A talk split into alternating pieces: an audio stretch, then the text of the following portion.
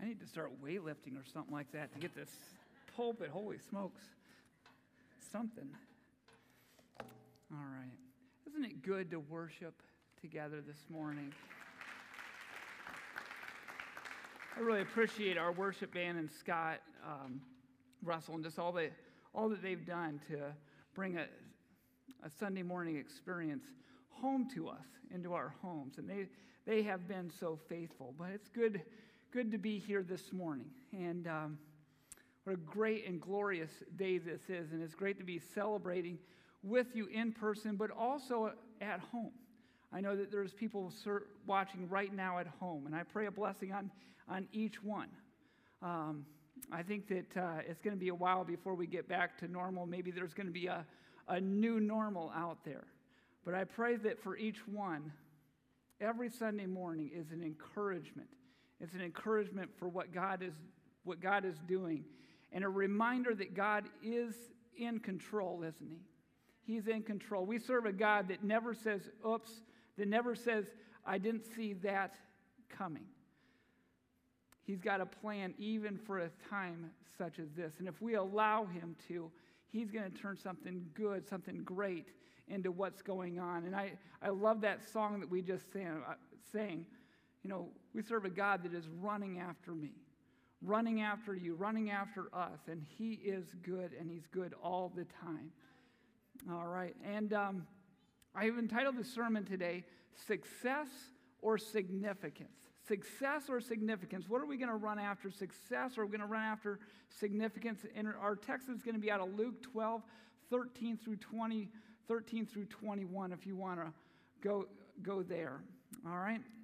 In March of 1993, a photographer named Kevin Carter made a trip to the southern Sudan where he took, on, took this now iconic photo of a vulture preying upon this emaciated Sudanese little girl near the small village of Ayod. Carter said that he had waited 20 minutes just for that vulture to open his wings as if he was going after this little girl. It never did. But Carter snapped this haunting photograph and then he chased that vulture away. Within that month, that photograph was sold to the New York Times where it appeared for the very first time as a metaphor for the Africa for Africa's despair. Kevin Carter, in a single photograph, became renowned for, as a great photographer because of this haunting photograph. But there was something that haunted him after the photograph because he, he received criticism for not helping the girl. I mean, there were so many reasons not to help the girl. I mean, he could have contracted a disease. That is not why they were there. He could have actually hurt the girl by helping her. And what would it help, anyways, to pick up that girl, to help that girl? Regardless of the reason, Kevin Carter snapped that picture and then left. He sold it to the New York Times and it blew up. Eventually, he won a Pulitzer Prize the highest achievement in photographic journalism, and it brought Kevin so much fame. It brought him so much notoriety. In all of the sense of the word, Kevin Carter had found success. He was one of the best. But Carter was never able to enjoy that success. He confided in a friend a few months before he died I'm really, really, really sorry. I wish I would have helped that girl. And just consumed with what he saw and the question of that little girl's fate, just a few months after winning the Pulitzer Prize, being at the top of the world, Kevin Carter committed suicide.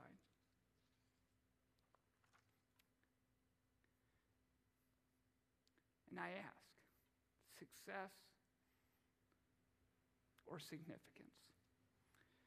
Tom Brady, very possibly the greatest quarterback of all time. I know I'd get Brandon's uh, approval on that, being a Michigan grad. Go, go blue. Uh oh. All right. I'm not sure that uh, it's tough to say here in Buckeye land.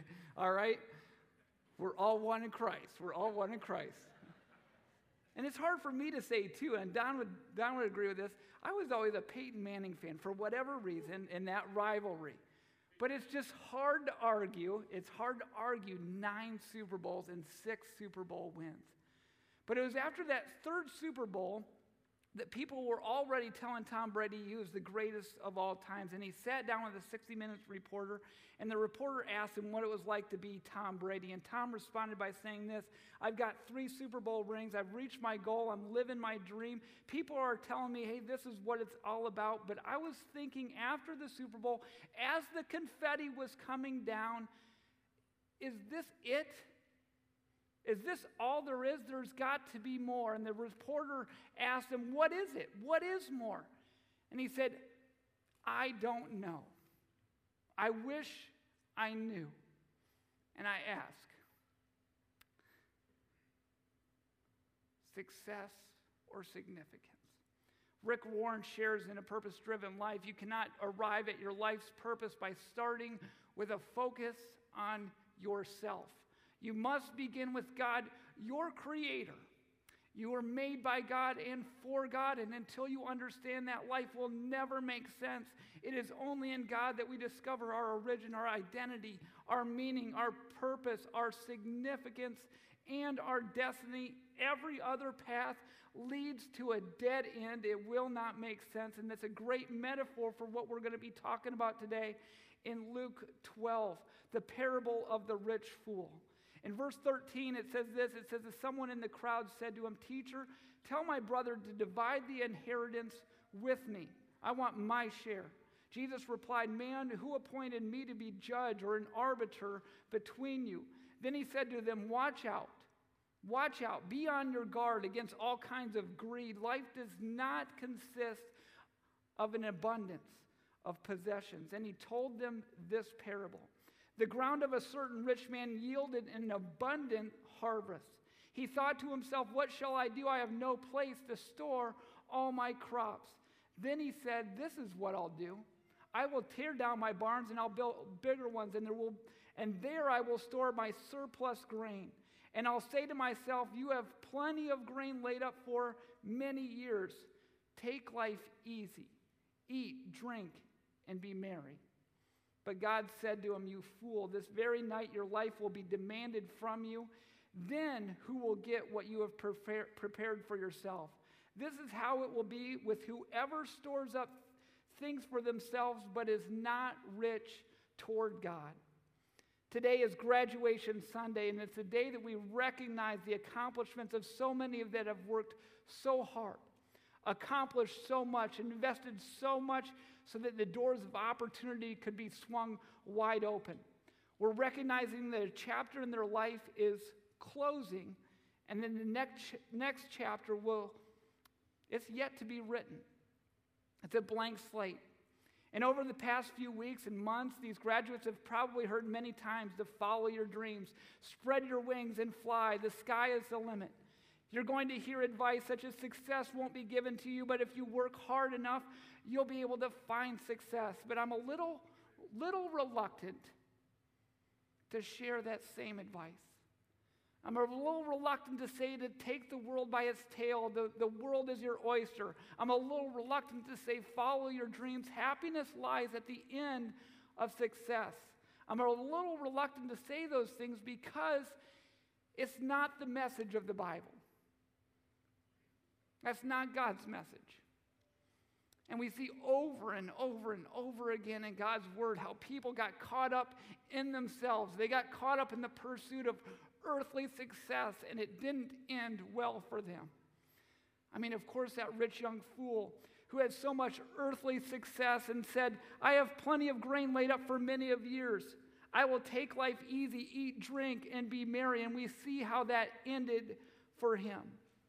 Not good. The rich young ruler in Matthew 19 had it all, including even a morally faithful life. But when Jesus asked him to give it all, he couldn't. Or at least he wouldn't. It says that he walked away a sad man. Even Solomon, the wisest man to ever walk this earth, started to pursue earthly pleasures. He says that he built great buildings, he had beautiful gardens, he amassed great wealth, he acquired men and women to work for him. He had it all. In fact, he says that he denied himself nothing his eyes desired. He refused his heart no pleasure. and his heart took pleasure in all of his accomplishments. But yet, whenever he surveyed all that he had done, whenever he looked back at all he had done at the end of his life, he said this in Ecclesiastes everything was meaningless. A chasing after the wind, nothing was gained under the sun, meaningless, meaningless. Everything is meaningless. And I could imagine that there is no worse feeling than to get to the end of your life and see all that you have done and all that you have accomplished, and then have to say, well, that was stupid. What a waste. I wish I would have done this. Isn't that just a sinking feeling? Isn't that just a sinking thought? Well, I don't want, I don't want that for these graduates. I don't want that for anyone, and I know, I know that God doesn't. I know that God definitely doesn't want that for your life. And if I say, what are you talking about? Don't, don't chase after success. From day one, we've been taught that we should shoot for the stars, aim high, dream big, be all that you can be. And what I'm saying is that I'm not saying that success is wrong. I'm not saying that success is bad. I'm, what I'm saying is be careful of your definition of success. In Mark 8, it says, What good is it for man to profit the whole world, to gain the whole world, yet forfeit his very own soul? Our verse for the graduates today is Proverbs 16:3. Commit to the Lord whatever you do, and he will establish your plans. Over and over and over again, and Bible translators use this phrase to interpret establish your plans. He says, Your plans will succeed. When will your plans succeed? Your plans will succeed whenever you commit yourself to the Lord. Whenever you commit your ways to the Lord, you will find success in His eyes. A success that is lasting. Your life will not only have success, but it will also, more importantly, have significance. Jesus tells us in Matthew to seek first his kingdom and, all, and his righteousness, and all these things will be added to you as well. And so instead, I'm more inclined this day to urge you to ask this question So, what does God want for me in this life? What does God want me to do with my life? Dare to be different and allow Him to paint on that blank canvas. Allow Him to be at the center of all your decisions. Allow Him to make your life into His masterpiece. And I urge you to dare to ask, what does God expect of me? Your life will be so much different. If you allow him to be part of that answer, I think that there are a few principles that we can quickly pull from that story of the rich young fool that will help us along this path that, that will lead each one of you to life. The first thing is this live life with passion. Live life with passion. This is the time to live. Find what you love to do, and it's okay. It is okay to have fun. It is okay to live, to take a detour now and then. I love the story of Eric, Eric Liddell. Eric Liddell won the gold medal, medal in the 1924 Olympics running for Great Britain, and he was made famous by the movie Chariots of Fire. If you haven't seen that movie, go and see it. He was called the joyful runner. Whenever he ran, there was a smile on his face. Now, for me in my life, a fun run is an oxymoron. We've been trying to stay shape, stay in shape in this pandemic, and Avery and I have gone on many, many runs, and not one of them have we come back and we've said, that was fun. Not, not one time, all right? We have said, I think I'm going to throw up, all right? Several times we have, we have said that. But Eric Liddell was the joyful runner. He loved to, to run. And he grew up on a mission out in, in China. And he knew that God was calling him back to this mission. He went to school, to boarding school in, in, in Great Britain. And uh, his sister Jenny, whenever he was through school, expected Eric to come back. And he was, she was urging him to come back to that mission, yet he was running competitively. And he said to his sister Jenny, Jenny, I know, I know that God has made me for a purpose but He's also made me fast. And whenever I run, I feel His pleasure. And Eric was able to use his running use his passion to share Christ with so many, so many people. Ben Franklin once said, Men, many men die at 25, but they just don't get around to burying in them until they're 75. And it was St. Irenaeus that said that the glory of God is man fully alive. In John 10:10, 10, 10, Jesus says that I have come so that you may have life and you might, have, might live it abundantly. And I fully realize that, that a full life with Jesus, you know, he was not talking about going bungee jumping or hang gliding. I realize that. But I do think that a fully realized salvation includes embracing the everyday awesomeness in this world, the everyday awesomeness that your abilities and your passionates have, whatever that means to you. It's living this life with passion. It's a vital part of living a life that matters, that carries significance. We need to live that life with passion. The next thing is this to live a life of humility. And this is not an easy one. As long as you're living in the flesh, you are going to struggle with pride. You're going to struggle with me first. What about me?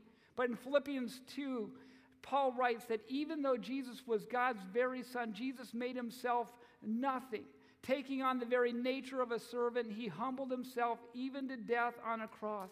And it's that kind of humility that was good for Jesus. And if it's good for Jesus, it should be good for us. And I challenge you, I challenge each one of you to always put others' interests before your own, to be a servant, to do others, to do to others what no one else will. Take up for the weak and the outcast. In a world whose mantra is me first, you can never underestimate the impact that humility can make on the world around you. Know this that people matter to God. All people. And all people should matter to us, especially the weak and the oppressed. It is not without reason that Jesus said the first will be last and the last will be first. God is warning us that He doesn't want us to say, He doesn't want us to ever have to say, I really, really wish, I really, really sorry I didn't help the girl, that I didn't pick up the girl. I don't want to be that priest or Levite that walks by on the other side. I want to be that one that God honors, that stops and he helps out the one that is in need. Live a life of humility, put others before yourself.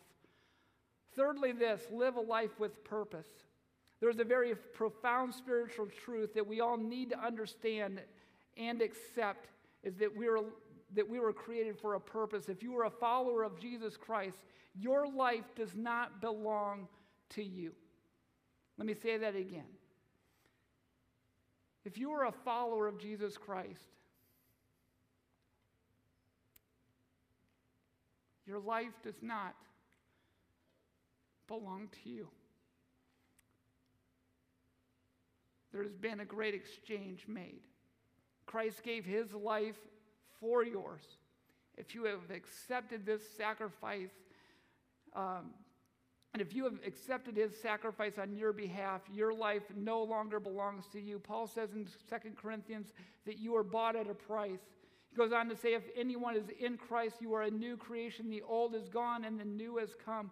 We can't walk, we can't keep walking around living like a dead person. Our old life with all our self selfish desires and trivial concerns is gone, it is dead. Our new life is a life of meaning, it's a life of grace, it's a life of purpose, and it's a life of significance. In Matthew, Jesus tells us to let our light shine before men so that they may see our good works and praise our Father in heaven. For the graduates on this day, these next few weeks, these next few months are critical. And the scary thing is this there are things out there that there is no way that your parents could have prepared you enough for. Satan is very real and he knows your weaknesses. And he'll do anything. He'll do anything to derail you from God's plan, God's good and pleasing plan. And so, what is it going to take? What is it going to take? If you could ask for anything to help you along the way, what would it be? Would it be a stronger faith? Would it be determination? Would it be wisdom? Would it be a better work ethic? And all those are good, but I want you to know that when it comes to your success in this world, in, this, in God's eyes, that the power is already in you. You have everything that you need for the task at hand. Ephesians 2:10 says, "For you are God's handiwork, you are God's masterpiece, created in Christ Jesus to do good works which he has prepared in advance for you to do. The power is in you. You have everything you need to make an impact. God said that he will be with you. He will never leave you. He will never forsake you. You have everything you need. He is there. That same Holy Spirit that God promises disciples is also in you. You have everything you need. He lives inside of you. Jeremiah 29 11 says, For I know the plans I have for you, declares the Lord plans to prosper you and not to harm you, plans to give you a hope and a future. The power is in you. You have everything you need. He has a plan for you, and His way is the best way. Second Peter says, His divine power has given us everything we need for a godly life through our knowledge of Him who called us by His own glory and goodness. Through these, He has given us every, His very great and precious promises so that through Him you may participate in the divine nature, having escaped the corruption in this world caused by evil desires. The power is in you. You have everything that you need. The question remains are you going to build your kingdom or are you going to be part of building God's kingdom? Are you going to choose to serve or to be served? Are you going to choose earthly success or godly significance for your life? And I pray for this, for this world's sake, for your family's sake, and most definitely for your sake that you choose significance that you passionately live out your purpose. I want you to know that there's three great days in your life. The day that you were born, your parents can attest to what a miracle you are. That day that you were reborn, that you gave your life to Jesus Christ, you said, I'm going to live for him. And then that day that you figured out why you were born why you were put on this earth, what your task is to do. And I pray that your eyes and ears are open, your heart is open to whatever that may be, and that you're able to recognize His voice and know that He is friend, know that He is love, know that He is good, and know that there's a great promise for whatever that task is, if you follow it, there's going to be no regret. That you're going to find significance at the end of it. Only one life, and it will soon pass. Only what's done for Christ will last. Let's pray. God, I thank you. I thank you that we could be in your house today and worship together as a family. And I know that there's others online right now that are together with us, worshiping with us, honoring you, worshiping you, and growing in your word, Lord. We thank you for how your word speaks to us. And we know that you've got a great plan for each one of us. Help us to stay strong in you. Help us to encourage one another. Help us to keep each other accountable. Help us to continue to grow into you. Help us to understand your plan and your purpose.